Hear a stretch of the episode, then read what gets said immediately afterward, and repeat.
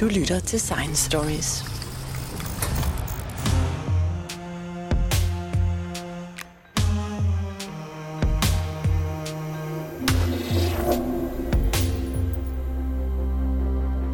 The annual Ig Nobel Prize ceremony took place on September 17th. These prizes were created to make us laugh and then think. The ceremony has been organized for 30 years, and the prizes are mostly presented by Nobel laureates. The founder of the Ig Nobel Prizes, Marc Abrahams, joined Line Friis Frederiksen for a Science Stories salon at Hofteatret in Copenhagen. This audio recording gives a good idea of the role humor can play by drawing attention to scientific articles with surprising content. Links to the videos referred to in the podcast can be found in the show notes. The video recording of the salon will be made available on the Science Stories YouTube channel. The audio recording includes the Dunning Kruger song, which honors the research studies that demonstrated how incompetent people have a tendency to overestimate their competences. This paper was awarded to the Ig Nobel Prize for Psychology in the year 2000. This year, the Ig Nobel Prize ceremony had to be virtual due to COVID 19. I am Chris Heller, and this is Science Stories.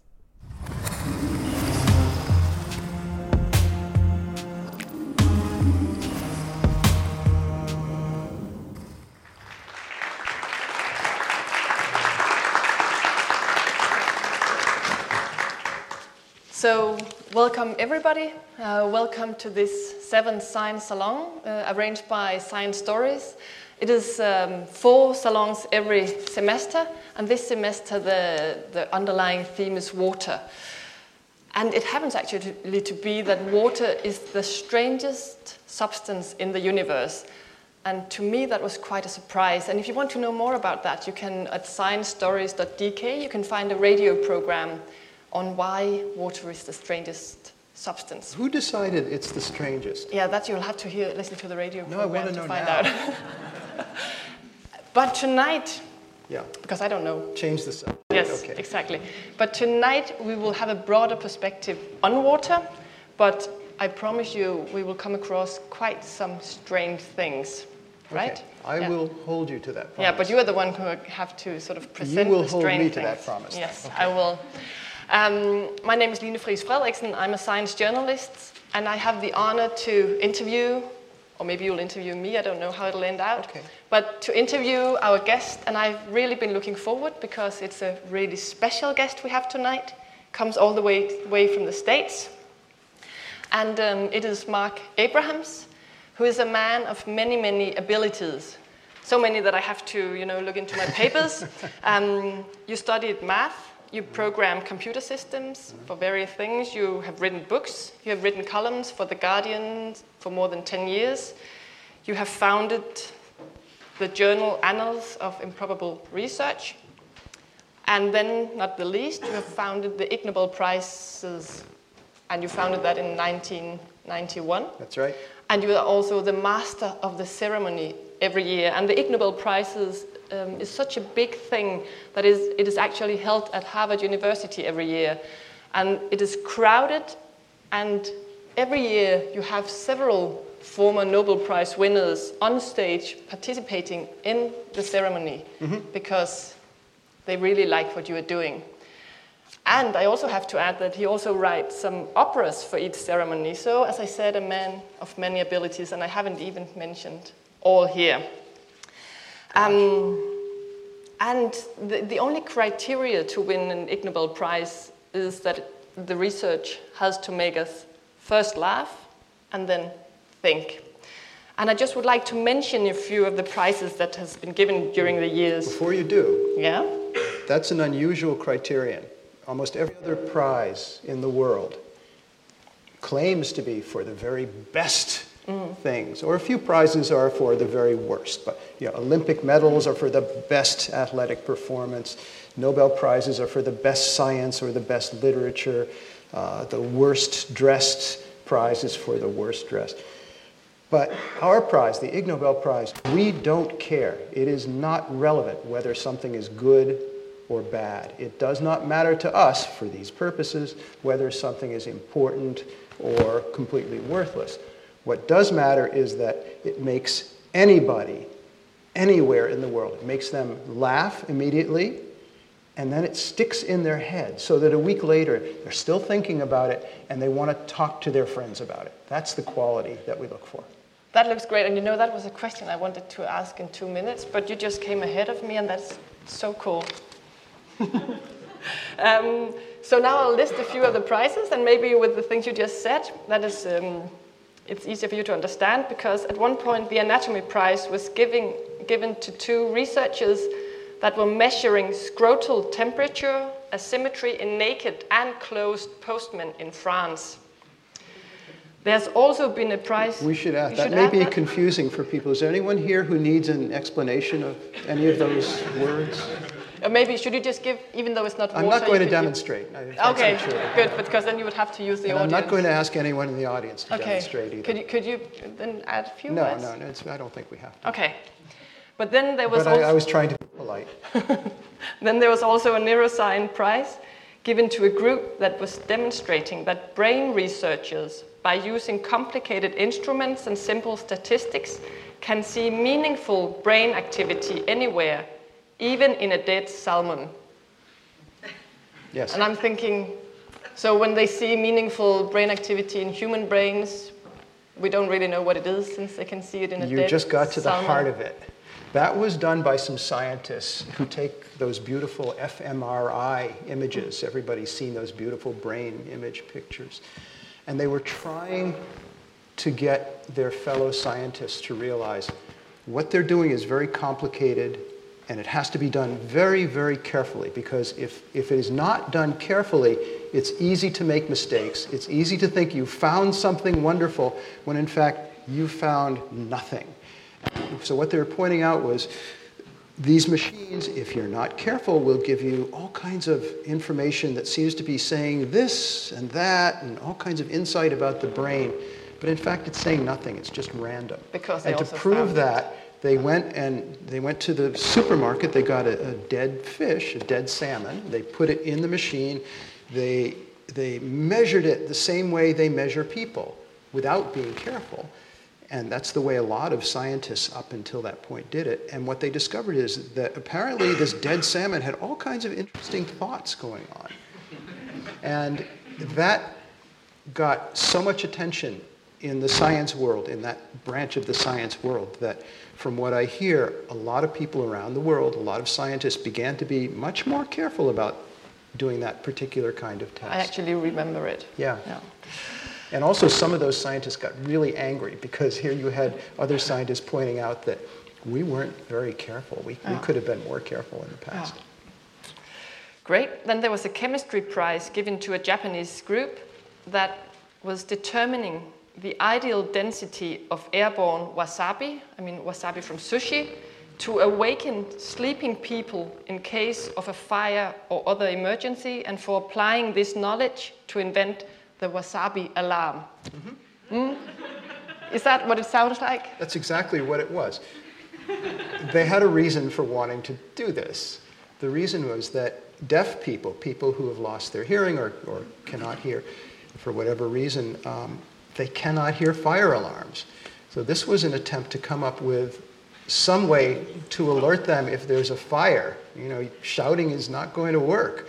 But if you've eaten any kind of Japanese food that has that wasabi, you know the feeling up your nose. And they went through some careful tests. They had to find a way to put this smell in the air strongly enough that they knew it would awaken people, but not so strongly that it would kill them. point taken well. And then there has been given a linguistics prize to a group that showed that rats sometimes cannot tell the difference between a person speaking Japanese backwards and a person speaking Dutch backwards. And sometimes they can. And sometimes they can. And then I'm thinking, why is that interesting? Oh, we don't. Why is it interesting? Yes? How is that not interesting? Yeah, maybe, maybe I'm just. I can know, think thinking, of many other questions beginning with the word why that you could have asked there. But you think it's interesting to know whether rats can distinguish between Japanese spoken backwards and Dutch spoken Yeah. backwards? Yeah. And, and, and if you're about to ask about Danish and other languages, I do not know the answer. You do not know the answer. Yeah, I think that work is still to be done. Cool. Um, and actually, now, because I thought I would just mention these, but it's much nicer when you interact, because now is the point where I wanted to say that you do not only want us to laugh, you really also want us to think. And from the conversation we had on Skype, I could tell that you were really engaged in society and all the things. Um, and I wanted to quote you because you once said that you went to college at Harvard and majored in applied math. Bill Gates was in the class a year ahead of you, and you majored in the same subject. But he, like me, eventually started a software company, but I, unlike him, made the mistake of graduating from college. Yeah. So, you know, I'm quite happy that you didn't go the same way as Bill Gates because then probably we wouldn't have you here tonight. And we are most happy to have you. And now, then, I wanted people to give you a hand because.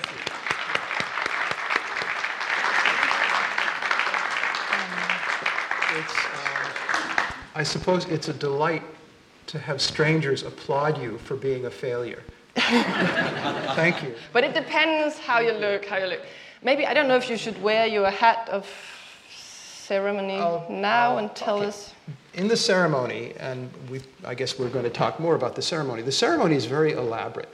It uh, happens at Harvard in the biggest theater. It's a beautiful old theater, not, not as old as this, but it's a beautiful old place. It's also the biggest classroom, fits 1,100 people.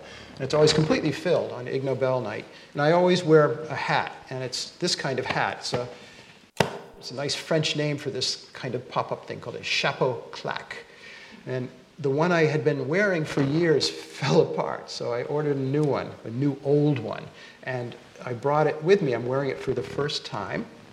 And I discovered that it's too small.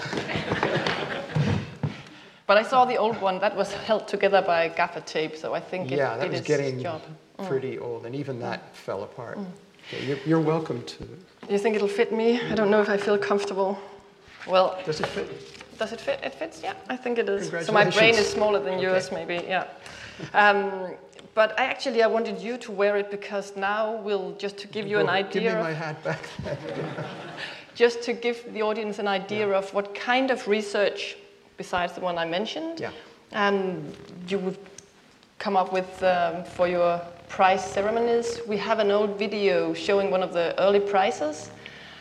And maybe you should just add a few words Yeah, I'll tell you a little bit about as, uh, what you're going to see. This is about a minute or so of video. It's from a documentary film made by the Canadian government about a, a Canadian citizen who won an Ig Nobel Prize.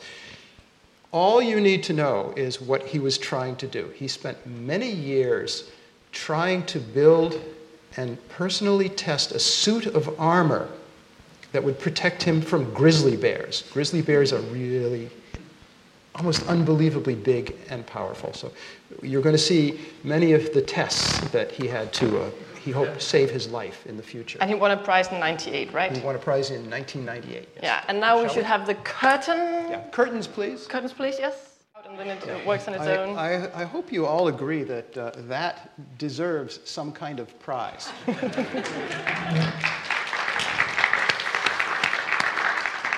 one, one other fact about that, uh, there are so many facts about that. One I want to mention, I learned this only recently. Remember the truck at the end that crashed into him? And he said they did that 18 times, I think. The person driving that truck was his father. And I guess you could, you would say that this, of course, makes you laugh. But was it? What do you think was sort of the the science behind it to make you think? I'm not maybe- going to guess at what was in his mind exactly, and the way he told the story changed from time to time. Mm. There's one thing, though, uh, I think people really should, should give him credit for. You might question his judgment. I imagine you do. But consider this he did this for many years. and it did not kill him.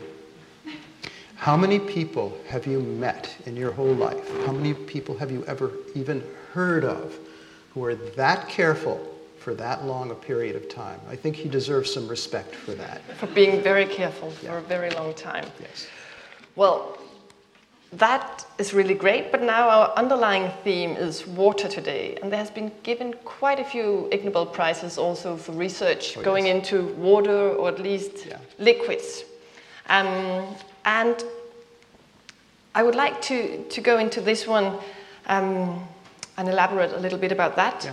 Because you have been given a fluid dynamics prize. I guess you can invent all the kind of prize categories you feel like. Yeah, we, uh, we give 10 prizes a year, and uh, the categories change. We, we do not have slots to fill, you know, physics prize, a biology prize. We choose the prizes first, and then we try to figure out what category does this fit in. Occasionally, that's difficult. When you think back to Troy Hurtubise with the suit of armor, if I asked you, what category does that fit in? It's, it's not clear. It took us months of arguing before we finally came up with a category. And we gave that, we did come up with a category. We gave that the prize in uh, safety engineering. Safety engineering. Yeah. I think the Nobel Prize ceremonies, the real Nobel Prize ceremonies, would be funnier with that. Oh, we're not even the fake Nobel. We have no connection to the, we, you know, we, we just try to remain respectful and never cause problems for them. That's good. That's good. But you have been giving this fluid dynamics prize to a group of researchers who's been studying the dynamic of li- liquid slushing, or slushing means skvulpe, liquid uh, slushing, to learn what happens when a person walks while carrying a cup of coffee. Yes. Yes. This was some, uh, some physicists in California, and they started to wonder if you hold a full cup of coffee, so it should be full, it could be any other liquid too, but call it coffee. You hold a full cup of coffee as far out as you can, and you stand up and you walk in a normal way. You just walk. What happens? It's going to spill almost always. Now, is that because you're a very clumsy person? Or is there something else going on? They looked at the physics of it. They did a lot of um, equations, which an equation is just a description of what's happening, and some experiments. And what they discovered was really, it's almost not your fault. The physics of this forces that to happen. If you walk in a normal way, what's going on is you get into a rhythm. And every time you walk, you know, back and forth, back and forth, you're, this rhythm is going to pump it higher and higher. And so it doesn't take long before the liquid is sloshing, or what's the Danish word? Back and forth. Yeah. Yeah. And it's going to spill. And that's, that's the physics of it. Now, that was about 10 or 12 years ago. That was not the end of the story because a high school student in South Korea read about this. The Ig Nobel Prizes get a lot of attention around the world. He read about this and he, he thought this was really interesting. So he got the physics paper and he read all the details. There's a lot of detail. And he started to wonder um, what would happen if you hold a cup of coffee as far as you can, extending your arm, and walk backwards? Is it the same physics or is there something else that happens? And so he modeled the equations for that and did some experiments, and he discovered it's a completely different story. When we walk forwards, this is assuming that you're in good health and your body parts are working pretty well, uh, you get into a rhythm. It's hard when you walk, it just automatically happens. But most of us, when we walk backwards, that doesn't happen. It's difficult. If you're an extremely well trained dancer, maybe you can do it, but almost nobody else. Because of that, you're not going to spill that cup of coffee nearly as often. So walking from for one place to another, you should actually walk backwards. Yes. Now, of course, if you crash into something or trip, that's a problem. so that is quite. So we gave, we Yeah. gave this high school kid uh, a, an Ig Nobel Prize of his own about 10 years after the first one. So that was the thing. First laugh, and then think, Yeah. oh, is it the same physics? And yeah. then you actually. This one is nice because you can do it yourself, and once you tell people, everybody says, ah, it's not true. But you can demonstrate, you can get your friend to demonstrate this for you in Yeah, You think half we have wine in the break? Do you think that will work? If you're willing to clean up the floor afterwards, sure. Okay, cool. I'll clean up the floor. Well, um, then there was um, also a water prize uh, giving, given to a group that was from the University of Bern in Switzerland for determining by experiment whether it is better to be smashed over the head with a full bottle of beer or with an empty bottle of beer. Yes. Why did they do that study? This was for legal reasons. There were some court cases where the severity of the charge, you know, is it attempted murder or something less than that, um, was going to be determined partly by how dangerous this was. And so the question came up is it more dangerous if somebody hits you over the head with an empty bottle or with a bottle that's full? I think mostly they could not resist the, the, the, the excuse to go and test this in the laboratory. And so they did, and they found out that one way, well, both ways are dangerous. but um, they, they always say they in no way recommend that you um, hit anyone over the head or allow somebody to hit you over the head with a bottle of beer. But one way, it will, it will, uh, it's more dangerous than the other. Do you know which way that is? Yeah, I would like to say, you It's know, with, with, with water in, or with beer inside, it's heavier, but I don't know if, if the, you know, the broken glass It's is smashed. It turns out it's smashed. It's, it's not obvious to anybody. No. not obvious to them. That's why they went through all this trouble. It turns out it smashes more easily, more quickly if it's full of liquid. And is that good or bad, that it smashes more Depends quickly? on your situation. But, but, the, but did they actually test how badly people were injured? And, Well, they didn't go as far as getting volunteers. all right, so they... There's so, a lot more involved in a particular case. Yeah. You know, the question of how bad an injury there will be. hmm. But again, an interesting study. And then there was this one, which was really... Oh, by the way, when, Yeah. when one, of the, uh, one of the team came over to the ceremony at Harvard, he was dressed in a nice suit and he gave his acceptance speech. And, uh, and then he, he went and he stood at the middle of the stage. He stood up and he reached inside his suit jacket and he pulled out a bottle of beer, which he then smashed over his own head. It was a special theatrical bottle of beer. So he was all right. He was all right, but everybody was shocked. Um, you have then once given a chemistry prize for a re- research study that was creating diamonds from liquid, specifically from tequila. Yes, this was a team of scientists in Mexico. They, um, they rea- I was going to say discovered, but they, other people had discovered almost anything that has a lot of carbon in it, it is possible to make diamonds. Diamonds are just another form of carbon. Of course, that takes a little doing, but uh, to demonstrate that um, the new method that they had come up with to do this was, was um, interesting, they wanted to get attention. And so they thought, well, we're Mexican, we'll do it with tequila. And they made a point of getting the cheapest possible tequila they could buy to do it.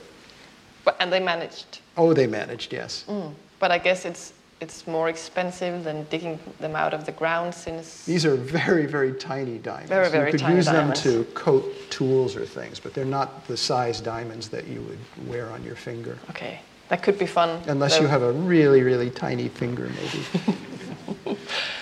Well, now I think we would like to show a video again Hmm? with a person that is trying to do something with This water. do you think? prize, Yeah. Do yeah. you think? Do you want to tell something? Before Yeah, I'll, this one it? I'll Yeah. describe ahead of time. This was a team of scientists uh, from several countries, but mostly Italian. They're based in Milan, Italy.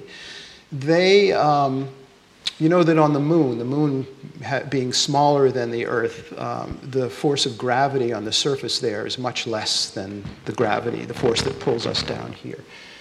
And they were wondering if you, you know, a normal person were standing on the surface of the moon, and if somehow there was a lake, a pond full of water, and that you could breathe somehow, you know, easily, um, if you were standing on the surface of the moon, would it be possible for you to run across the surface of the moon?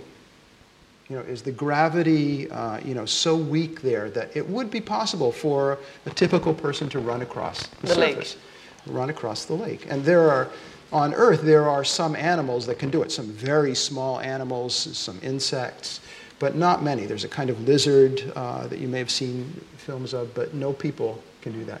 So they did a lot of calculations, and they also did some experiments. This very short video shows you part of their experiment. All right, I think that was it. That's it. Curtis?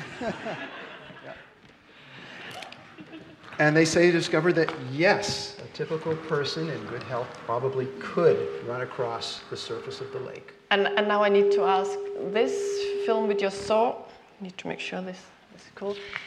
Was that sort of a scientifical experiment Oh, yeah. in a lab? Oh, yes. Oh, yes. Mm-hmm. That is funny. Yeah. Yeah. Well, let me ask you about your question. When you ask, was that a scientifical thing? What, what mm-hmm. do you mean? But I, I think it's because, to me, I have the idea that you know science is made in very clean labs and it's very you know prestigious. And, and a man Yeah. standing like this with swim feet on in a blue bathtub, it just doesn't look like the perception I have of yeah, research. That's one of the big problems with science now, is that most people have the idea that in order to be science, it has to look mm. important and expensive and be done in an official place by official people. And none of that is necessary. None of it. Everybody here is a scientist at times, and most of us a lot more when we're little kids because we're always discovering things. All that a a scientist does, the only thing that a scientist does, is try to understand I don't know. something. I was just saying the noises. I just Oh, okay. Trying to understand something that nobody else has been able to understand, and and understand the truth of it. And uh, you know, we look around and there are all kinds of things that we think we understand until somebody says, hey, how does that work?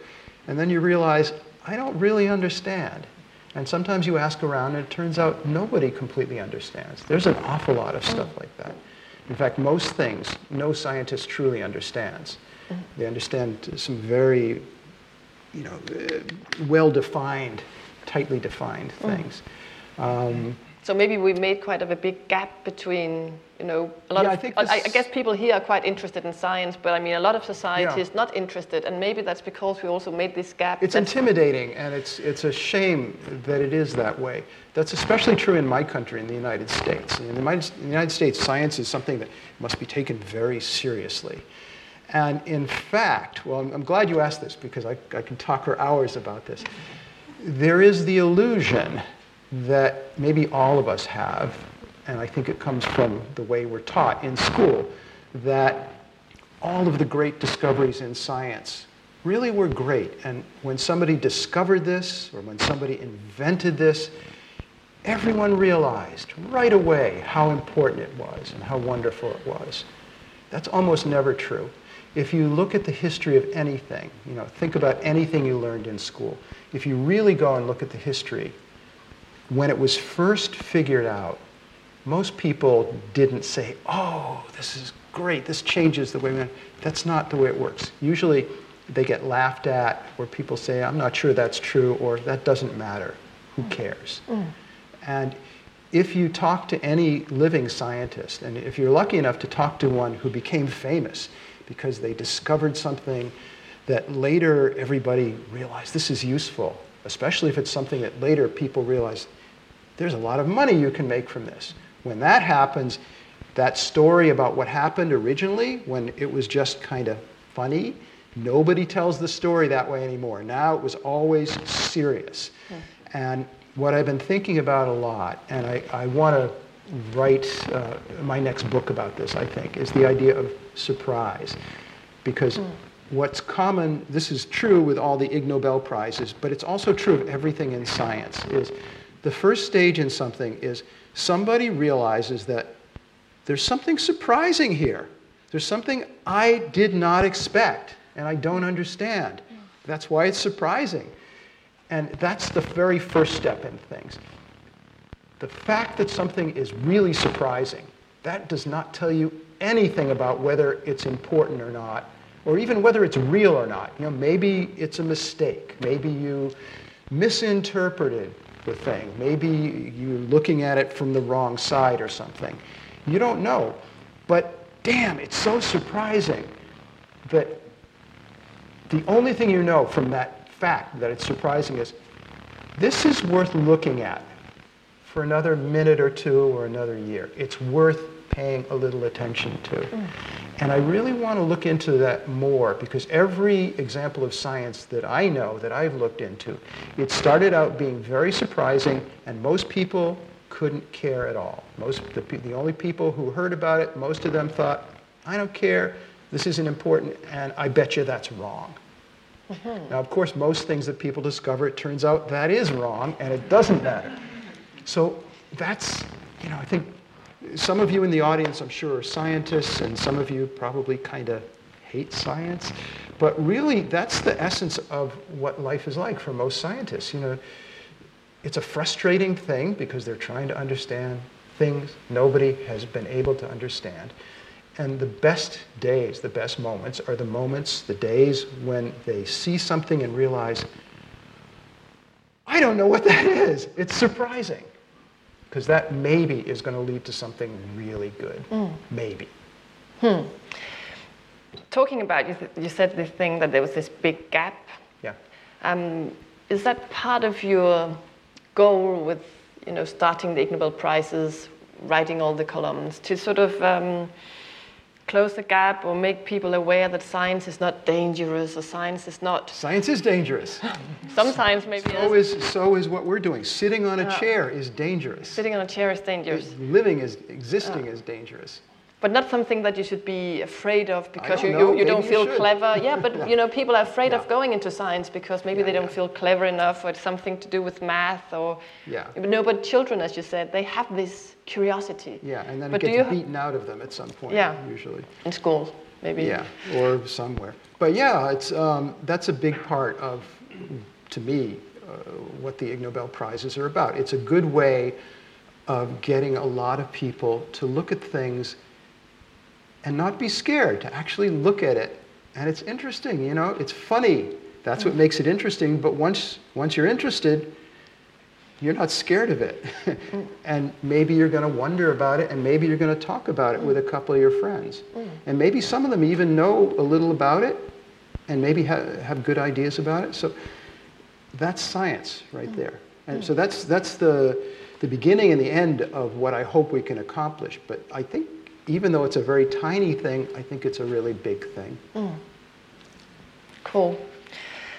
Um, there's also one interesting research uh, that has been done here, and it won the prize in chemistry. And it is given to a group for conducting a careful experiment to settle the long standing scientific question can people swim faster in syrup or in water? Yes. So, can people swim faster in syrup or in water? And did they do an experiment just like this? This is a question, it seems like a silly question, but it, it can lead you to all kinds of questions that would matter to you under some circumstances.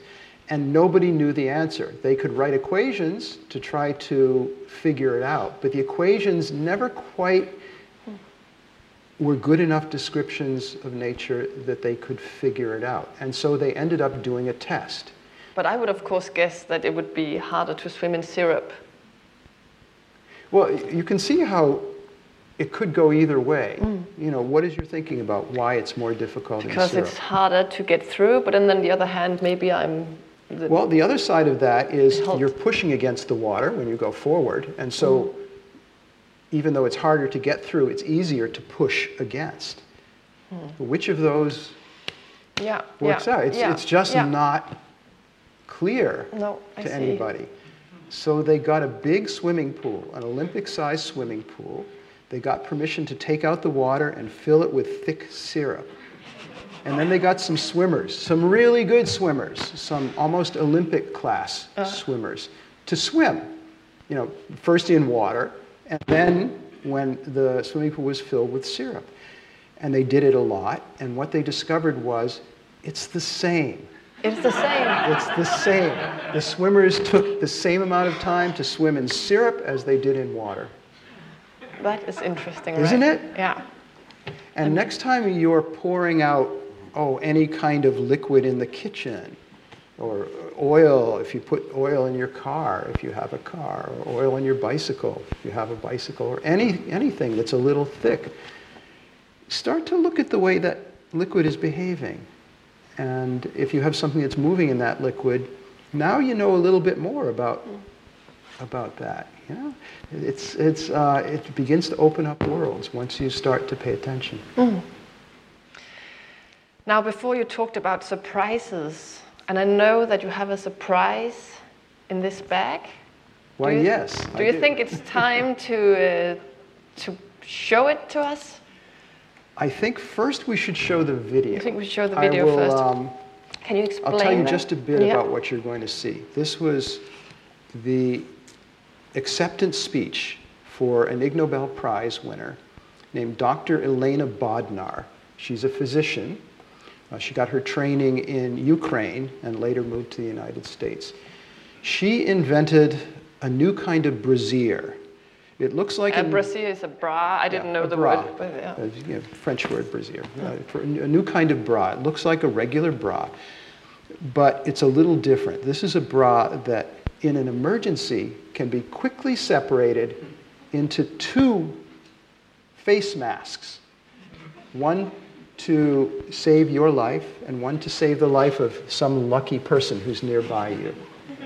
So Should we? Keep in mind, the winners are secret until we introduce them on stage.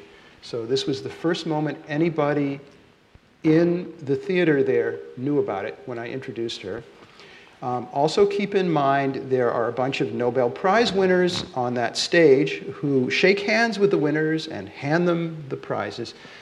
Those Nobel Prize winners do not know who the winners are. It comes as a surprise to them. And, and I think we, we start the video at the point where she has been talking and now she's going to demonstrate Yeah. on the Nobel Prize winners. Yes.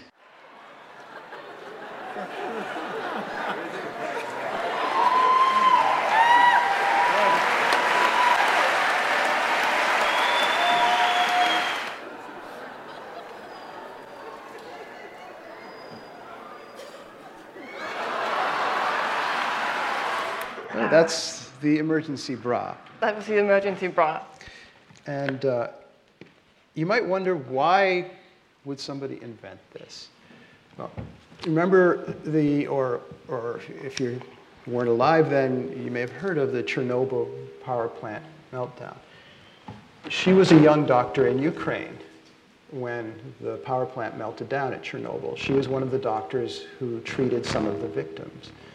She uh, said that she and some of the other doctors stay in touch with each other. Every few years they get together, they try to stay in touch with some of the patients because they want to know, as time goes ahead, what is the real medical story of what happened hmm. there. They thought they knew at the time, but later on they realized parts of it they, they were wrong. And she said one thing they discovered that surprised them was the worst medical damage came not from the direct radiation on people's skin, but from the little particles, the radioactive particles in the air that people breathed in. Once things got into people's lungs, that was very bad news. Once she realized that, she continuously thought about is there something, some simple, inexpensive thing you could put anywhere so that if there's a fire, if there's a volcano, uh, whatever, and the air is filled with, with extremely dangerous stuff, something you could do to protect yourself just for a few minutes so you could get inside a building where maybe the air is better. And years went by, she got married, she had a baby, and one day she was at home and her little infant son was on the floor. And her little infant son picked up his mother's bra and put it over his face. That was the idea for the emergency bra. I have one here. Oh, that is a surprise. This is one of the first ones, one of the prototypes. I guess I should say this is the only bra that I own.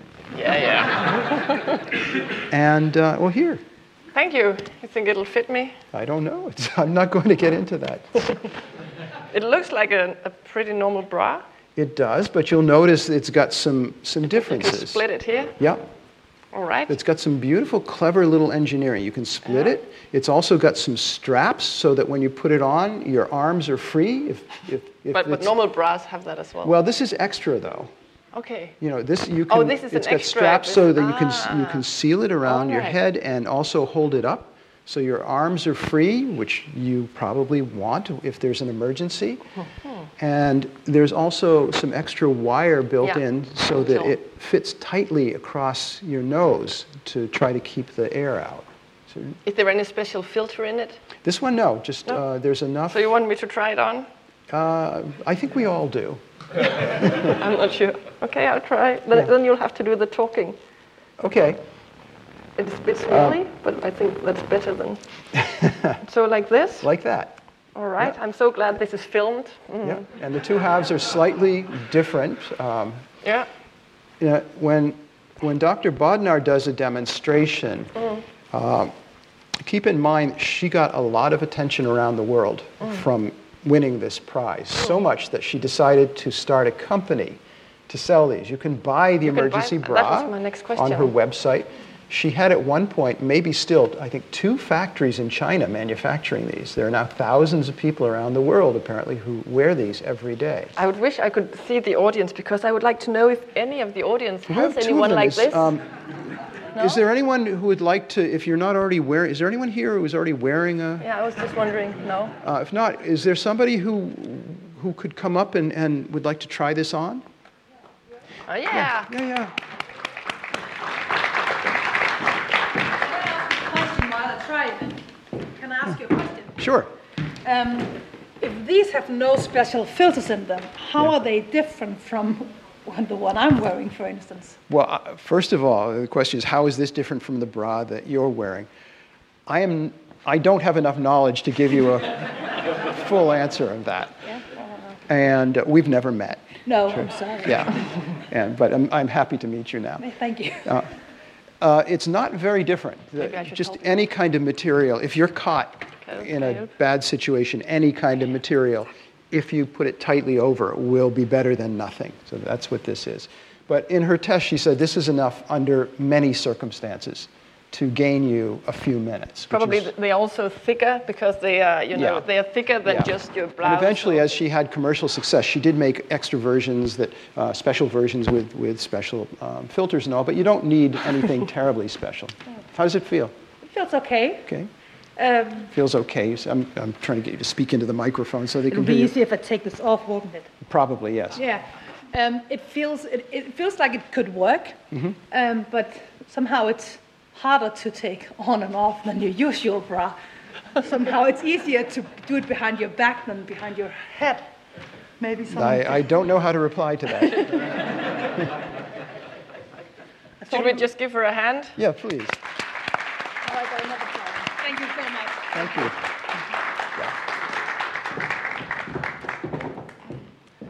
And during the break, if anybody would like to try this, you know, Yeah. we'll be happy to have you try it.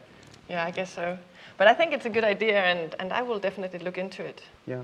Uh, do you know where she sells the most bras? Is it? Yeah, she said that um, the biggest single audience, the biggest nation is Japan, Japan. which has had a lot of problems with the, they had a power plant meltdown of their own, you might remember, and all sorts of uh, bad weather things happen there. Earthquakes. And, When, uh, whenever she's giving a public talk, and you've seen she's a very elegant woman and she dresses elegantly, she describes the bra, she talks about the technical aspects of it, and then she says, but the most important thing is, it's a beautiful piece of lingerie. so it's actually something you want to wear, or maybe not you, but some would want to wear. Yeah. It makes a lovely gift. That's the way she puts it, yes. So now there's only five minutes, four minutes till the break. Ah. And I think we should maybe now show a video which has absolutely nothing to do with water, which this one did not have Yes. either really, um, but which has to do with um, incompetence. Yes. So would you elaborate I'll- a little bit about this. that? Yes. The Ig Nobel ceremony I mentioned is a elaborate ceremony, although it moves at very, very high speed.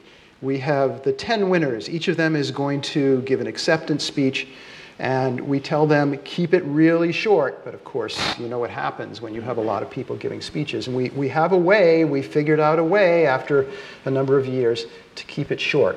We, um, we have a, every year we go out and we find a really cute little eight year old girl. And this little girl sits on the side of the stage. And I introduce her at the start of the ceremony. I explain that whenever this little girl feels that somebody has talked long enough, she will let them know. And whenever we tell the winners, you get about one minute. So if they talk longer than that, the little girl gets up and she walks all the way across the stage. She goes up to the person who's talking and she looks at that person and she says, Please stop. I'm bored. Please stop. I'm bored. Please stop. I'm bored. Please stop. I'm bored. She doesn't stop until they do. And it works. In fact, this is how well it works. The first year that we had that little girl, the whole ceremony was one hour shorter than the year before. and every year, it's now been 20 years that we've had the little girl, 21 years. Uh, every year, we've finished just about on time. So Now- that was. Yeah. So with, there's that. There's a lot of other stuff that happens. But one thing that happens was one year, a long time ago, we, we just thought "Maybe- fun to write a little opera, a very short opera that's performed as part of the ceremony, where the songs will happen between the announcements of the new winners. And uh, I had never done anything like write an opera, so I, I wrote the story and the words, um, stole the music from some dead composers. We went out and got some really good opera singers, and uh, we did it, and, and it was so much fun that we did another opera the next year, and that was fun. So now we've had a new opera every year for 23 years. Uh, they're written so that in the final song, the final act, the Nobel laureates who are on stage get to come in and act. They don't sing, but they, we have a little you know, acting part for them. So that's usually kind of a thrill for them, a nice thing, something they don't get to do all that often. And this is going to be, uh, what you're going to see is the, a recording from the Ig Nobel ceremony about, I think, three years ago, two, three years ago. And it's about incompetence. We, um, we, we gave out a prize one year to uh, a psychology research paper you may have heard of because the authors' names are becoming famous. Uh, what they wrote about is now called the Dunning Kruger effect. Their names are Dunning and Kruger. And it's about incompetent people compared with people who are competent at anything, at whatever. And what they discovered was that most of the time, people who are not competent, people who are demonstrably incompetent at something, usually don't realize it. They usually think they're pretty good. And they don't see any difference between themselves and the people who really are good. That's now known as the Dunning Kruger effect.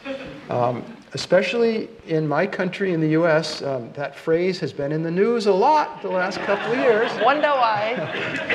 This opera, the final act of it, the character, the main character who'll do most of the singing is uh, a psychologist who, for whatever reason, decides to go into a pub, go into a bar where he's a stranger and explain to everybody in this pub all about the Dunning Kruger effect. So you're going to see this psychologist go in there and explain all about the Dunning Kruger effect to these strangers. And you're going to see the people who are in there, the customers and the people who work there, how they react to him. So here is the Dunning Kruger song. know their own incompetence. No, incompetence. Thank you so much. That also gave us and gave you a good idea of uh, parts of the ceremony. But for now, we would just like to thank Marc Abraham.